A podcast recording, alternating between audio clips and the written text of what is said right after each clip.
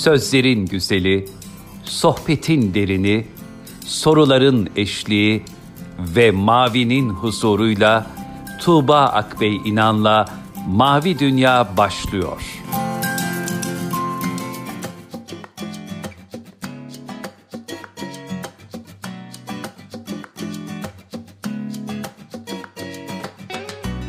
Merhaba sevgili dinleyenler. Tuğba Ak ve İnan'la Mavi Dünya'ya hoş geldiniz. Bugün yine kıymetli bir misafirimiz var. Hastalıkların duygusal sebepleri, ment- mental tedaviyi konuşmak üzere Doktor Metanet Oğuz'u programımızda ağırlayacağız. Hoş geldiniz programımıza. Hoş bulduk. Çok sağ olun. E, Metanet Hanım, e, çok kısa biraz hikayenizden bahseder misiniz? E, dinleyenlerimiz de sizi tanısınlar isterim. Sonrasında aslında kitaba dair sohbetimize de başlarız. Azerbaycan Türklerindenim. Oğuz şehrinde e, doğdum. 1968 doğumluyum. İlk okul e, ve liseyi Oğuz şehrinde bitirdim. Fen lisemi. E, 85 yılında Azerbaycan Devlet Tıp Üniversitesi'nde başladığım yüksek eğitimi 1992'de tamamladım. E, ondan sonra artık e, çalışma hayatı başladı. Bir doktor olarak, genç doktor olarak çalışmaya başladım. 2004 senesine kadar Bakü'de çalıştım. En son olarak 5 sayılı klinikte dahiliye uzmanı olarak çalıştım. Ve bu sürede çeşitli hastalıklarla, çeşitli hastalıkların tedavisinin sona kadar götürülmesiyle ilgilendim. O zaman e, Aidis'in e, yeni çıktığı zamanlarda biz hep bunlarla çok araştırıyorduk veya veremin son dönemleriydi hastalarımız oluyordu bu şekilde. Bunlar devam ederken e, maalesef bizim e, düşündüğümüz gibi, benim düşündüğüm gibi ben doktorluğumu bitireceğim, e, reçetemi yazarak hastalarımla ilgilenerek devam edeceğim diyerek hı hı. olmadı. yani yani aslında bir hayal kırıklığımı, düş kırıklığımı uğruna uğradım. Yani tıpta aldığımız eğitimler e, kendini doğrultmadı. Yani benim kendi hayat hmm. e, faaliyetim sonucu e, ben artık e, ilaçlara karşı çok e, e reaksiyon, tepki vermeye başladım. E, ve bunun hı tıpta olmaması gereken bir şeylerdi. Yani bir ilaca karşı bir kere e, alerjiniz olur ya olmaz yani bu bu şekilde bize öğretilir. Ama hı hı. bazı nadir durumlarda olur e, iglerimiz, immunglobulinlerimizde eksiklikler olduğu zaman e, reaksiyonlar, tepkiler veririz. Ama 6 ay içinde bu kadar değişiklik olamaz. E, bu yüzden artık o yani çiçeği burnunda hekimliğim biraz e, hayal kırıklığına uğradı. Demek ki bize öğretilenler 7 sene bu kadar zahmetler hepsi hepsi doğru değilmiş diyerekten peki ben ne yapacağım? Nasıl tedavi edeceğim? Nasıl aileme yardım edeceğim? Nasıl ben hastanede duracağım? İlaçların kokusu beni çok kötü bir e, şok derecesine getirecek alerji yapıyor. Normal döküntü yapmıyor. Buradan artık arayışlara başladım. Ee, bizim Azerbaycan'da da biliyorsunuz ki alternatif e, tıbbın yani çok yaygın olduğu, e, kökenli olduğu. Ben de o noktada bunu soracaktım. Evet. E, kitabı okurken de merak ettim. Şimdi ben zannediyordum ki genelde Azerbaycan'da ve Özbekistan'da bu alternatif tıpla alakalı çok çalışmalar olur. E, ben doğrusunu söylemek gerekirse üniversitenin böyle bir e, dalı ve size böyle bir bilgi verdiğini zannetmiştim ama durum pek öyle değilmiş gözden yok, yok. Tıpkı Türkiye'deki Tabii. gibi aslında daha Klasik tıp yani. yani. İnsan evet Klasik beden tıbbı. üzerinden, evet. ruh üzerinden değil ama beden üzerinden yapılan bir eğitim varmış. Tabii. Ee, sonra alternatif tıpla Tabii, ilgilenmeye artık başladınız. doktorluğu hmm. yapamadığım zaman artık ne yapacağım, nasıl bir e, alternatif sunacağım dediğim zaman ve ama öğrencilik zamanı da tıbbın içinde psikosomatik hastalıklar grubu benim çok dikkatimi çekmişti. Çünkü orada e, bize e, aynı hastalıklardan biz konuşuyorduk. Mesela gastroenterittir, astımdır, yanık hastalarıdır ama e, bunların bir başka bir sebebi var. Yani duygusal, psikolojik sebepleri var diye anlatılan bir bölüm benim çok dikkatimi çekiyordu. Şimdi ilgilendiğim alan da aslında psikosomatik Tam hastalıklar grubu. Peki Azerbaycan'da e, bunların yoğun olmasının e, sebebini neyi görüyorsunuz? Hani Rusya'dan kaynaklanan bir şüphe aslında kendi içinde doğuran bir tedaviye mi gittim? Nasıl değerlendiriyorsunuz orada yaygın olmasını? Yani e, biliyorsunuz e, biz Rusya ile beraberdik o zaman. Beraber bir 90'lara kadar biz e, sosyalist e, devletleri olarak adlandırılıyorduk ve her şeyimiz beraberdi. E, ama yani Rusya'dan mı geldi? Bence belki insanların inancı bu kadar kısıtlandı 70 sene ve Allahu Teala bu başkanlara ilk önce yaptırdı bu alternatif tedaviyle e, yöntemlerle hmm. iyileştirdi. Mesela o zamanki başkanlardan Brejnev ancak Bakü'de gelmiş tedavi olmuştu. Mesela 12 parmak hmm. yarasından, e, ülserinden sadece Bakü'de tedavi olmuştu ve öyle kolaylıkça buna izin verilmemişti. Bunu yapan insanlar cezalandırılır, hapse edilir. Hmm. Yani mecbur olarak bunun önünü açtılar diyerekten düşünüyorum. Ama yine de ben hı hı. mesela Bakü'de çalıştığım zaman da e, Rus e, dergileri alıyordum. Orada Türkiye kadar klasik mesela e, değildi. Yani yine de biz bitki çayları veriyorduk. Bir böbrek hastasına böbrek çayı, e, kadın hastalıklarına bununla ilgili çay ve eczanelerimizde bulunan çaylardı bunlar. Hani doğadan toplanılmış e, yani hı hı. tıbbi izin verilmiş onları biz yazıyorduk yani öyle çaylar, bitkisel ilaçlar bunlar e, yine de devam ediyordu. Yani her doktor bir ilave bir alternatif olarak bir çay da olsa hastasına yazıyordu o zaman da. Şimdi kitabınıza geldiğimizde e, aslında iki bölüm var şu açıdan e, biyoenerjiyi anlattığınız bir bölüm var. Bir de mental hastalıklar ve sebepleri ve e, yapılabilecekler en azından zihni değişime dair önerileriniz var. Bu noktada şunu sormak istiyorum. Söz konusu biyoenerji ise eğer evet. e, kitabınızda biyoenerji ile ilgili hani insanlara da ufak ufak yapılabilecekler konusunda e, önerilerde bulunuyorsunuz. Evet. Biyoenerji hepimizin yapabileceği bir şey midir? Yani ben işte parmaklarımı hissederek evet. bir parça işte o enerjilerini e, birbirine yaklaştırarak ve her gün e, muhtat olarak Hı-hı. bir şeyler yaptığımda ben de kendi evet. enerjimi harekete geçirebiliyor evet. muyum? Evet. Kendi enerjisini herkes harekete geçirebilir. Herkes geçirebilir. Hmm. Ve bu kitabı hatta yazdığım zaman editörlerimiz sordu. Neden? Bu sizin meslek e, işinizdi. Bunu neden anlatıyorsunuz? evet. e, ben şu e, fikire inanıyorum ki bu düşünceyle biz yetiştirildi ki insan bilgilerini aktarırsa daha üst seviye bilgiler almak e, durumunda oluyor. E, herkes yapabilir Tuğba Hanım. Ancak şifacı olmak kendi kendine yapılabilir. Çünkü bizim 5 e, litre kanımız vardır vücudumuzda biliyorsunuz ve orada al yuvarlarımız var. Al yuvarlarımızın içinde demir var ve demirin olduğu, kanın olduğu her bir yerde fizik dersinden biliyoruz ki bir elektromanyetik alan var. Yani bütün organımızın, hücremizin çevresinde bizim hepimizin elektromanyetik alanımız var enerjimiz var.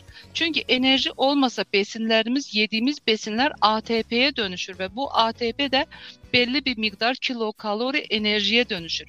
Vücudumuzda bir besin zinciri var. Biz yedikten sonra onun belli bir miktarı enerjiye dönüşür. Zaten hayatımız bu şekilde devam ediyor. Ama e, şifacı olmak için daha başka hı hı. E, karakterler, daha başka azim, e, sebat, kendini geliştirmek ve çok güçlü farklı bir enerji boyutunun olması gerekir. Ama kendi kendine, evine, ailesine, çoluğuna, çocuğuna, annesine, e, kendi ailesine herkes isterse yapabilir. Ve bu yüzden birinci aşama biyoenerji e, kursumuza, eğitimize biz herkesi alıyoruz. Ama sonra devam ettikçe bunlar e, seçilerek, azalarak bu şekilde devam ediyoruz. Peki hani ilaçların yan etkisinden söz ettik de biyoenerjinin de yan etkisi var mı ya da yanlış bir birinin elinde biyoenerji tehlikeli bir şeye dönüşebilir mi? Evet. Şimdi üst e, daha derin aşamalarda birisi öğrenmişse ve bunu e, kendi nefsine kullanırsa, sinirleniyorsa e, tabii ki olabilir. Ama bizim öğrettiğimiz sistemde kiminse kimese zarar vereceği bir şey yoktu. E, kesinlikle hı hı. bunu yapamazlar. İsteseler de yapamazlar. Çünkü kapatmak, zarar vermek diye bir şey bizim eğitimimizde yok. Ama ne olabilir? Bazı insanların e, hayatta nasıl birbirimizi mesela sizinle benim birbirimize uyumumuz nasıldır veya sizin başka bir e, arkadaşınızla uyumunuz nasıldır? Şimdi görmeden birbirimizi hı hı. konuşuyoruz. Tabii ki Moral FM'den duyduğum kadar size e, nasıl desem tanıyormuş gibi e, hissediyorum yani kendimi. Ama bazı insanların hayatta nasıl birbirini kabul edemiyorlarsa enerjiler de öyle. Enerji bizim düşüncemizdi. Neden ben sonra mental hmm. tedaviye geçtim? E, senelerle biyoenerjiyle çalıştım. Doktorluğumla beraber çalıştım. Ama bu elektromanyetik alanı oluşturan e, alanın enerjinin bizim düşüncemizden kaynaklandığını kendim görünceye kadar devam ettim.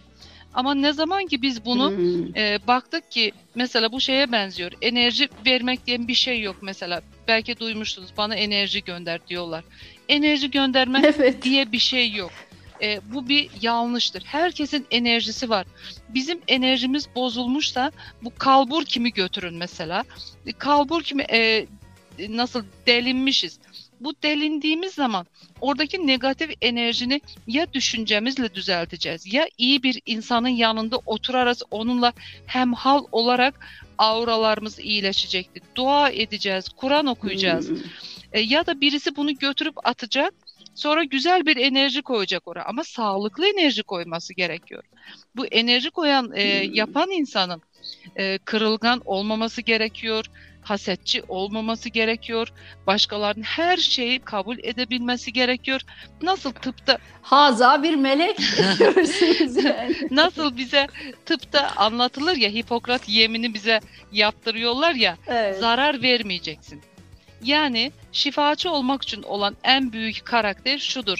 E, düşmanın karşına geliyorsa ben öğrencilerime hep bunu söylüyorum.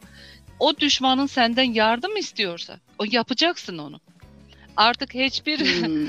yani kin, nifret o arada olmayacak. Olursa sen ona negatif enerji verebilirsin. Ee, çok zarar vermiş hı olabilirsin. Bu karakteri kabullenecek derecede e, rahatsınızsa yani insanları kabul edebiliyorsunuzsa buyurun devam edelim. Zaten o tökülen e, aşamalar arasında. Orada gidiyor zaten. Zaten gidiyor. Evet. Mesela e, biyoenerji demeyelim. Bizim atalarımızdan kalan bir e, enerji halkamız var. E, Silah-ı Rahim'de ben bunu anlatmışım. E, hmm, evet. Omurganın sonunda altın yüzük şeklinde hı şöyle bir enerji katmanı var. Bu e, buna mesela bir enerji adıyla buna kundalini enerjisi diyoruz biz buna. Bu kundalini enerjisi orada yatıyor, yatması gerekiyor. Ama bir durum oldu o zaman. Mesela deprem oldu. Yani kaç kere deprem yaşadık, duyduk. Bu yakında oldu. Geçen sene de oldu. Ee, çok şükür çok büyük telafi olmadı ama İzmir'de e, büyük oldu deprem e, sayısı. Bu zaman o enerji koruyucu olarak yerinden kalkar ve insanı korumak için harekete geçer veya eve bir hırsız geçti. Hmm. Bu enerji oradan kalkar. Ee, ama bu gittikten sonra bakın depremden sonra depremzedelerimiz e, elbiseyle, giysiyle yatarlar, hep korku içindeler. Yine olur diye bunu atlatmak çok zor. Bu şeye benziyor. Hani insanın nasıl ilahi hayvani, nebati ruhu var dediğimiz hani ruhun çeşitleri dediğimiz o hayvani bir o köken kalkıp e, insanların yüzünü kapatıyor ve o hep tetkiktedir. Yani insan hep bunu düşünür. Savaş var. Savaş var. Yine olacaktır. Onu hani kendimize telkin ederek veya bir uzmandan yardım olarak onu yerine oturtmamız gerekiyor. Ya da diyeceğiz ki hırsız gitti artık. Betanet Hanım misal şöyle e, biraz anladığımı Tabii. özetleyeyim belki kafası karışanlar varsa. Şimdi e, kuyruk sokumumuzun orada bir enerji halkası olduğunu ve onun güvenle evet. beslendiğini evet. söylemeye çalışıyorsunuz ve eğer güvenlik alanımızla ilgili bir problem evet. varsa bu deprem olabilir, evet. felaket olabilir, belki ailede yaşadığımız herhangi bir şey de olabilir ani, anladığım ani kadarıyla. Durumlar.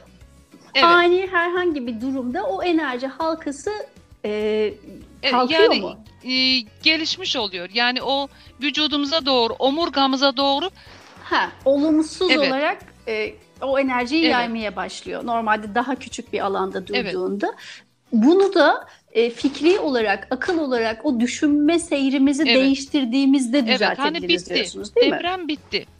Deprem bitti. Bu Hı-hı. her zaman olan bir şey değil veya bir hırsızla karşılaştınız. Olayda bir kapkaç bir durum oldu. Ani bir durum oldu. Korku geçirdiniz. O bizi korumak için aslında e, harekete geçiyor. Ama biz içimize telkin hı hı. verdiğimiz zaman bitti bu olay ve buna inandığımız zaman bu yine yerine oturuyor ve hani silah rahim dediğimizde de aslında omurgayla hı hı. ilgili. Hani silah rahim yapın ki ömrünüz uzansın, sağlıklı olasınız, sihatli olasınız demeyin anlamı bu. Yani bazen mesela e, siz dediniz ya nasıl zarar verebilir mi bu e, enerjiyle ilgilenen insanlar? Hı hı. Bunu bilmeden mesela bununla uğraşan insanlar e, hani ben bu enerjiyi e, geliştiriyorum diyenler yanlış yapıyor. Kendine de ailesine de e, ilgilendiği kişiye de zarar verebilir. Ama biz bu konularda biz bu konuyla artık ilgilenmiyoruz. Onun orada durması gerekiyor. Ee, Allahu Teala ne zaman neyi harekete geçireceğini biliyor diyerekten e, hatta hı hı. E, söylüyoruz ki sitelere, başka yollara dikkat edin girdiğiniz renklerine bakın. E, neyle ilgilenir? Orada nasıl bir semboller var?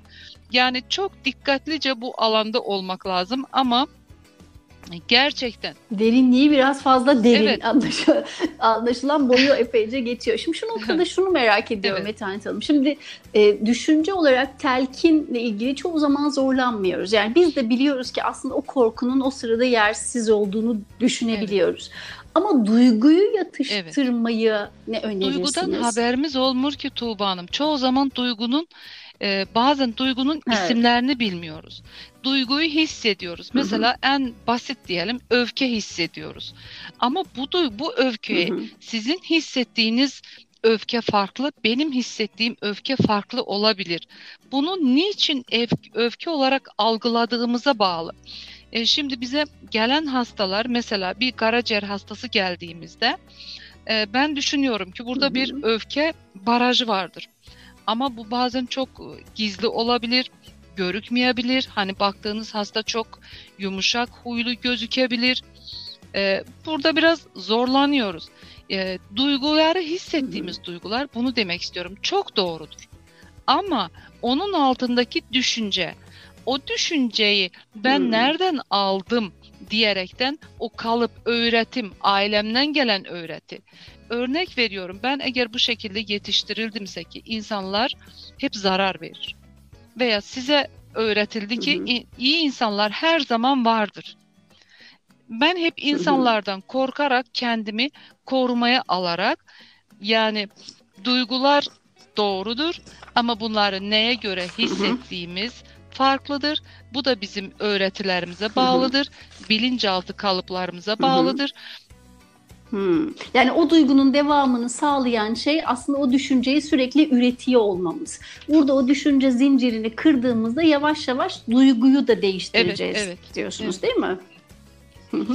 Şimdi e, kitapta e, mental e, vücut enerji kaynağı ile ilişkilidir. Enerji kaynağı olan toprak, ateş, hava ve sudan oluşan dört unsurun kafamızdaki bıngıldak üzerinde su zambağı şeklinde şekillenmesiyle evet. oluşur enerji boyutunda tıpkı bir nilüfer çiçeğine benzer. Şimdi çok kafamda canlandıramadım. O yüzden sizden birazcık daha detay istiyorum. Yani e, bu enerji doğduğumuz anda itibaren var, evet. var anladığım kadarıyla.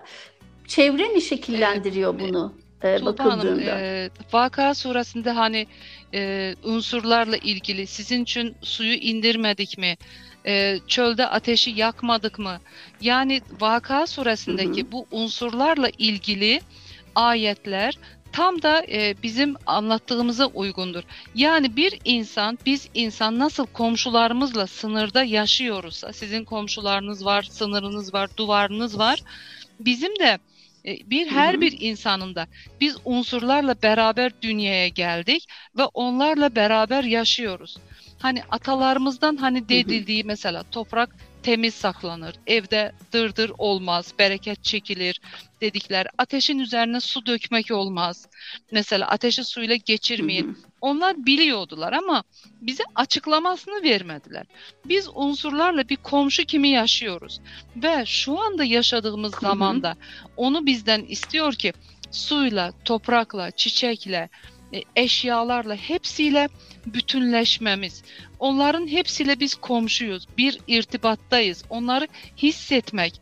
Yani biz onların birini bozduğumuz zaman, öfkelendiğimiz zaman biz ha, e, ateş unsurunu harlıyoruz. Ve dikkat etseniz hmm. e, öfkeli olduğumuz zaman ocağın altının yüksek olduğunu far, fark etmiyoruz ve o bize çok küçük. Peki bu renkleri nasıl ayırt ediyoruz? Mesela su kafamızın önünde durur mavi renktedir. Hava arkada durur şeffaf açık mavi renktedir. Ateş unsuru belirten yaprak evet. solda kırmızı Hı-hı. renktedir. Topraksa sağda çimen yeşili rengindedir. Şimdi biz e, bu konudan bir haber insanlar olarak bunu nasıl yani, anlamalıyız? Bunu yine de sınırınız olarak anlayabilirsiniz. Hani hepsi bunlar toprağın çimenin rengi. Ee, bu renkte hmm. ateşin rengi kırmızı olduğu için su mavi, hava biraz daha açık. Yani biz onlarla beraber yaşıyoruz. Biz onlardan ayrı değiliz. Ve ben e, öfkelendiğim zaman, sinirlendiğimiz zaman o evimizdeki a, hava unsurunu da bozuyoruz. Hani o, oksijen molekullarını hmm. bozuyoruz evimizde bir bazen bir kuyu oluşturuyoruz. Mesela bağıraraktan konuştuğumuzda, evde tartışma olduğumuzda orada biz kuyu açıyoruz. Sonra da o kuyuya gözle görünmeyen hı hı. kuyuya düşüyoruz. Ve bundan haberimiz olmuyor. Sadece biz bunu sınır kimi düşünebiliriz. Ee, onların mesela birini çok heyecanlandırmamız, e, harlamamız diğerlerini de bozuyor. Şimdi kova çağına geldik. Peki öfkelenmemek çok evet, mümkün evet. değilken e, nasıl dengede tutarız sorusunu sorayım. Yani nihayetinde Tabii. insanız ve Tabii. kızıyoruz, Tabii. nefret ediyoruz, bazen Tabii. affedemiyoruz filan. Peki dengeye nasıl çağırmayı ee, Şimdi, öneriyorsunuz? Hani dinimizde nasıl var? Oturdunsa kalk, kalktınsa otur. Yine biz bunları kullanıyoruz. Ee, hani abdest al, soğuk Hı-hı. suyla çünkü o dirseklerdeki sinir sistemlerimiz, sinirlerimiz e, öfkeni yatıştırmak için sinirleri yuduğumuz zaman onlar bayağı bir e, sakinleniyorlar. Sinir sistemimizi sakinleştirmiş oluyoruz. Ve bir tane düşünün öfke ünsürünü o yaprakların biri büyüdüğü zaman diğerlerinin hepsini yakıyor. Ve bu yapı yakıldığı zaman, kapandığı zaman ortada o enerji kaynağımız var. Allahu Teala'nın bize verdiği nur kaynağı. Bizim ne oluyor biliyor musunuz? Allah Teala ile irtibatımız belli bir süre kesilir.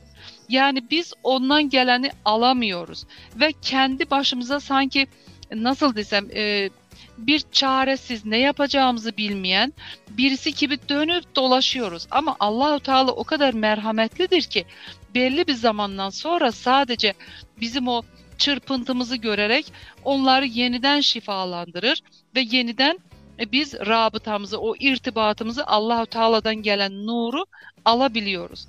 Benim e, hani hı hı. öfkeleneceğiz tabii ama öfkenin de derecesi var. Bunu artık alışkanlık derecesine çevirmememiz gerekiyor. Orada bir durmamız gerekiyor. Çünkü öfke de aslında bir kötü alışkanlığa dönüşür ve şahsi meyillerimize çok dikkat etmemiz gerekiyor. Düşmanın üstüne gedirmiş hmm. gibi şahsi meyillerimizin üstüne gitmemiz gerekiyor ki bunlar yani evet. zaaflarımızın Evet zaaflarımız. Mesela ben öfkeleniyorumsa e, yarın daha çabuk öfkeleniyorum. Yarın bir, bir söz denilmeden hmm. tamam bu daha çoğalıyor. Hani bazı görmüşsünüz kişiler, insanlar hani kişiliği değişmiş oluyor.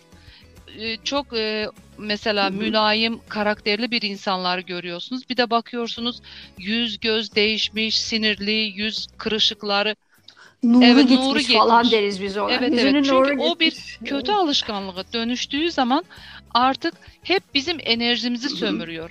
Aslında bizi e, sinirlendiriyor, bizim enerjimizi emiyor ve ondan sonra böyle devam ediyor hayat. Ve bu kısır döngüye düşmememiz, düşsek de zamanında çıkmamış. Artık o e, bütün hücrelerimize, nasıl desem sinir sistemimize, DNA'larımıza etki göstermeden e, bunlardan çıkmamız gerekiyor. Şimdi eğitimler Şimdi bunlardan eğitimlerde çıkmam... biz bunları ha, yavaş yavaş Şu... bu mental e, hani unsurlarla olan ilişkimize Hı-hı. geliyoruz ya. E, şimdi ilk olarak biz bunu e, sizin vasıtanızla dinleyicilerimize e, bu şekilde anlatacağız. Şimdi e, kova çağına geçtik. Hani bakın sular ne kadar çoğaldı, e, su unsuruyla irtibatımızı iyileştirme. Biz ne yaptık suya? Suları kapattık, e, denizleri kapattık. Aslında biz su unsuruna zarar verdik yüzyıllardır değil mi? Şimdi de hmm. her yerden su çıkıyor. Zeminler bile sıvılaşıyor. Yani bizim hmm. ya insanoğlu ne yaptı, ne etti? Oturup bir düşünmemiz gerekiyor. Yani doğal akarları, doğal e, suları biz e, hapsettik.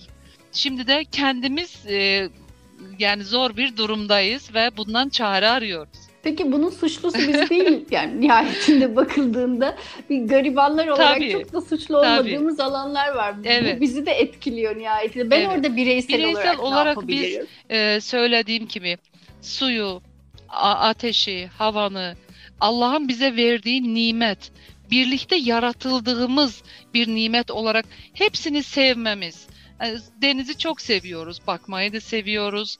Hepsini seviyoruz. Mesela bir birlikte olduğumuz ama düşünebiliyor muyuz? Biz insan olarak hep kendimizi bir tecrit ediyoruz. Yani biz insanız ama aslında e, biz de yani Allah'ın yarattığı hmm. o unsurlarla beraber bir varlığız yani. Parçayız. Ee, peki bloklardan evet. söz ediyorsunuz. Ee, bilim insanları altı enerji evet. bloğu saptamıştır ve e, bu kısıtlama ve blokların farkına vararak onları yok ediyoruz. Önce bu bloklar neye sebep oluyor ondan bahsedelim. Sonra nasıl ortadan kaldırabileceğimize ilişkinde evet, önerilerinizi istiyorum. Bunlar da hepsi e, çoğunluğu çocukluğumuzda aldığımız büyütülme şeklimizle bağlıdır. Ee, mesela bir çocuğun annesi... Hı hı çocukken hani bir şekeri gizlemiştir, saklamıştır veya sözünü dinlememiştir. Gözünü korkutarak eline eline çok vurmuş olursa o çocuk e, zamanla hani şöyle düşünecek. Ben zaten hayatla baş edemem. Annemle zaten baş edemedim. Yani o kadar korkutulabilir ki çocuk veya bacaklarına bacaklarına vurulmuş bir çocuk.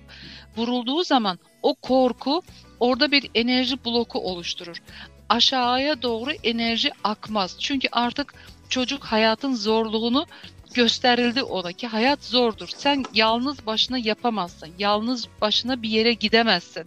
Veya izin verilmeyen şeyleri yapamazsan değildiği zaman artık o çocuk e, büyüdükçe ortalıkta olan veya girişimcilik yapmayan birine dönüşebiliyor. Veya bir çocuğun güzel sesi var annesi ona bağırıyor bir kere ki kes o çirkin sesini dediği zaman o yani kadar çabuk e, oluyor bu şeye bağlı. Yani bir şeyin çok fazla olması travmaya evet. sebep değil midir? Yani bazı insanlarda böyle bölünmeler evet. yaşandığını biliyorum. Hani bir şey oluyor evet. ve o an onun bölünme hali, kişilik olarak bölünme hali oluyor ama genel olarak daha sağlıklı bir çocuklukta e, o bir şey bu e, kadar e, bu, çabuk etki bu şeyden, mu? Ben normal e, hani sakin ol demekten konuşmuyorum. O şekilde bazen bir kere de olabilir ama hmm. derin bir çapa atılabilir e, iki şekilde çocuk tepki hmm. verebilir. Mesela e, kuatır problemini biliyoruz biz bayanlarda. Ya zayıf çalışıyor ya çoğunda hızlı hı çalışıyor değil mi? Şimdi hızlı onlarda çalışıyor. iki tane kalıp var. İkisine de bu benim araştırmam kendim. İkisine de şu söylenir. Senden ne e, köy olur ne kasaba. Veya senin evine paçaları sıvayıp girmek lazım. Hızlı çalışan hipertiroidli hasta şunu düşünüyor. Ben kendimi ispat edeceğim. Hayır ben yapabilirim. Hmm. Ve başlıyor kalbi, e, bütün e, protein sistemi, karbohidrat sistemi hepsi hızlı çalışıyor ve ispat ediyor. Bak ben ayakta durabiliyorum anne. Evime de girilir, çocuğum da var, çalışıyorum ama haberi yok ki bunu e, bütün sistemlerini protein sistemini, yağ sistemini tüketir. Kalbi aşırı çarpıyor. Kiloları gidiyor, kilo alamıyor. Ama diğer hipo, hipotiroidli o ne içsem de yarın yarıyor diyen kilolu arkadaşımız e, kilosunu veremeyen, bezi zayıf çalışan arkadaşımız diyor ki tamam doğru diyorlar. Benden ne köy olur ne kasaba ve hep yardım arıyor. Ve burada da iki şekilde olur insanlar. Ee, bir çapa atılabilir çocuğa. Ee, sen bir daha gidemezsin uzak yerlere. Bunu yapamazsın. Denildiği zaman bazı çocuk inat yapar, daha da çıkar gider. Ama bazısı buna tabi olur. Tamam diyor, doğru diyor ve bu şekilde hayatını devam ettir. Ve kimse bir terapist, bir güzel insan, kalp dostu. Onun kalbine dokunduğu zaman yok sen yaparsın. Senin güzel sesin var. Sen e, çok gençsin, zekisin, ayaklarının üstünde durabilirsin. Yaparsın yine. Olmuş o zaman annen sinirlenmiş yani o sana değil. Bunu açık çocuk ama anlamıyor annenin ya babanın e, probleminin onunla olmadığı, bir başının ağrıdığı veya bir hastalığının olduğu veya işte bir problemi olduğunu ona yansıttığını fark etmiyor ve bu şekilde hı hı. bu travmaya dönüşebiliyor. Hı hı. Ama bazıları da kendini ispatlar. Tamam. E, hocam şunu, şunu da sorayım. Şimdi diyelim ki benim e, işte hızlı çalışıyor tiroidlerim. İşte baktınız sebep olarak da işte çocukluğumdan yapım yapım yani kendimi ispat etmek evet. gibi bir derde girdiğim ortaya çıktı ve bunu tespit ettiniz. Bundan sonraki süreçte bu telkin Sadece, mi devam ediyor? Nasıl devam ya? Bu farkındalık ee, benim ne işime yarıyor hocam? ya şimdi siz farkında oldunuz ki siz kendinizi ispat ediyorsunuz. Örnek veriyorum. Bunu bulan tamam şimdi ben evet. kendimi ispatlamak için mi yaşamam gerekiyor? Yoksa Allah rızası için mi yaşamam gerekiyor? Tamamen yaratılış gayemi, e, yaşam tarzımı değişmem gerekiyor. Ona bağlanarak e, onun yolunda gitmem gerekiyor. Kimse beni gelip görsün diye ispatlamam. Hayat değişimi tarzımı değişeceğim telkinimi yapacağım. Ama oradaki o beşinci duygusal merkezdeki iletişim merkezini de iyileştireceğim. Hmm. Yani siz şeyi söylüyorsunuz aslında bizi iyileştiren en güçlü şeyin bir başka insan olduğunun altını çiziyorsunuz değil mi? Yani madem bizi bozan bir insandı hani söylenen şey üzerinden iyileştirmede de diğer insan, insan faktörü, faktörü Allah Teala bizi birbirimize muhtaç yarattı. Ee, biz farkındalığı bir bizim bu programımızı dinleyerek biri bu farkındalığı buradan da alabilir. Bu da yine bir faktördür. Farkında olmak çok önemlidir. Hayat tarzını değişmek çok önemlidir. Evet. Ama bazen de yardım almaya gereğimiz var. İlla e, insan faktörü demiyorum. E, farkında olsak bence e, çok değişebiliriz. Telkin de çok önemlidir yani. Aslında evet. konular çok uzun hocam. Evet. Yani hastalıkların duygusal sebepleri var. Siz kitapta evet. uzun uzun da anlatıyorsunuz. E, okumak isteyenler detaylıca da alırlar ama şu noktaya da ağırlık vermeden e, bitirirsek zannediyorum eksik bırakmış oluruz. Sizin az önce söylediğiniz de mesele birinci evet. duygusal merkez evet. diye başlayan duygusal merkezlerimiz olduğundan bahsediyorsunuz. Evet. Onunla, onu da bahsederseniz daha geniş açılımıyla. Evet. Duygusal e, merkezler olur. aslında çok önemli. E, birinci duygusal merkezi kısa şekilde anlatsam, e, mesela biz bayanlar olarak e, hani evlendiğimizde bir yuva ediniyoruz. Ve bu yuvaya biz ne kadar bağlıyız? Veya bu bizim iş yerimizde olabilir. E, anne babamızın evinde yuvaya ait hissettik mi kendimizi? Ait olma hissi var, bir de fert olma hissi var ve ait olmayla fert olma hissinin dengesinin bozulmaması gerekiyor.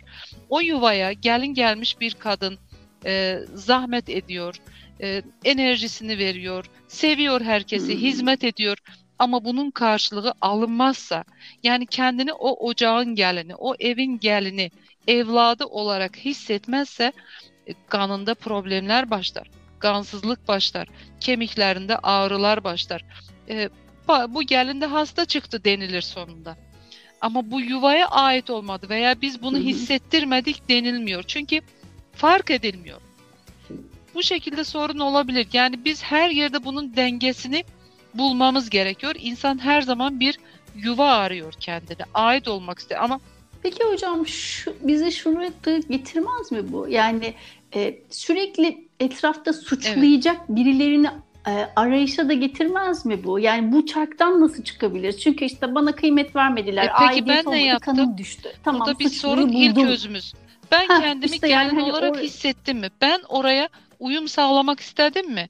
Ben hizmet vermek istedim mi? Bunu bir ailem olarak hissettim mi? Yoksa ben bir hemşireyim, ben bir doktorum, zaten benim işim var, e, ben bir şey yapmayacağım. Yani kendimi kendim kenara çektim mi?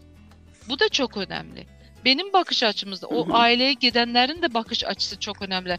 Bence suçlamak için değil. Sadece kendi içine bakmak. Ben mi kendimi tecrit ettim? O aile tecrit ettiyse belki onların yapısı öyledir. O zaman da demek ki ben aidiyet hissine daha çok bağlıyım. fert olarak Allah beni fert olarak Halik olarak yarattığını unutmuşum. Hep kimese bağlı olmağa. Bu da bağımlılığa götürür. Demek ki ben o aileye bağımlıyım. Eşime bağımlıyım. E, gittiğim eve bağımlıyım ki oradan beklentilerim de o yaratanı unutmuşum. Onu merkezimden çıkarmışım. Onlardan yardım istiyorum. Hı hı. Hocam çok Anlatıldı. teşekkür ederiz. Dediğim gibi konu çok uzun. Biz evet. biraz böyle giriş bölümü gibi olduk ama sizin de zaten programlarınız da var. Daha detaylı bilgileri oradan da alabilirler ama son olarak eklemek istediğiniz ee, bir şey var mıdır? Eklemek istediğim hani hepimiz biraz yani bu kitabın yazılış anlamı da o. Doktora gitmeden önce tabii ki gidelim doktora. Check-up'ımızı yaptıralım, analizlerimizi yaptıralım. Kimse gitmesin demiyoruz. Ama bu kronik hastalıklar için bir bakalım kime kızmışız, kendimize nasıl bir suçlar vermişiz, kimi suçluyoruz. Şöyle bir oturup sadece bir köşeye çekilip bakalım. E, affedilecek kimler var, kime kızmışız bunları bir düşünüp güzelce affedelim. Ondan sonra gerekirse kabullenelim olayları. Gururumuz incimişse burada bizi e, Allahu Teala'nın bir şeyden kopardığını, aslında daha güzel yerlere getirdiğini, bir bağlantıdan, bağımlılıktan e, kurtarmak için bu olayın karşımıza çıktığını düşünerek, affederek ki bütün hastalıklar sevgiden, sevgide affetmekten geçer diyorum. E, yani bu şekilde kendimize bakalım. Çok teşekkür ederiz. Ben teşekkür ederim. İnşallah. Çok teşekkür çok ederim. Olun. Çalışmalarınızda çok sağ olun. da kolaylıklar ben de teşekkür dilerim. ederim. Çok sağ olun Tuğba Hanım.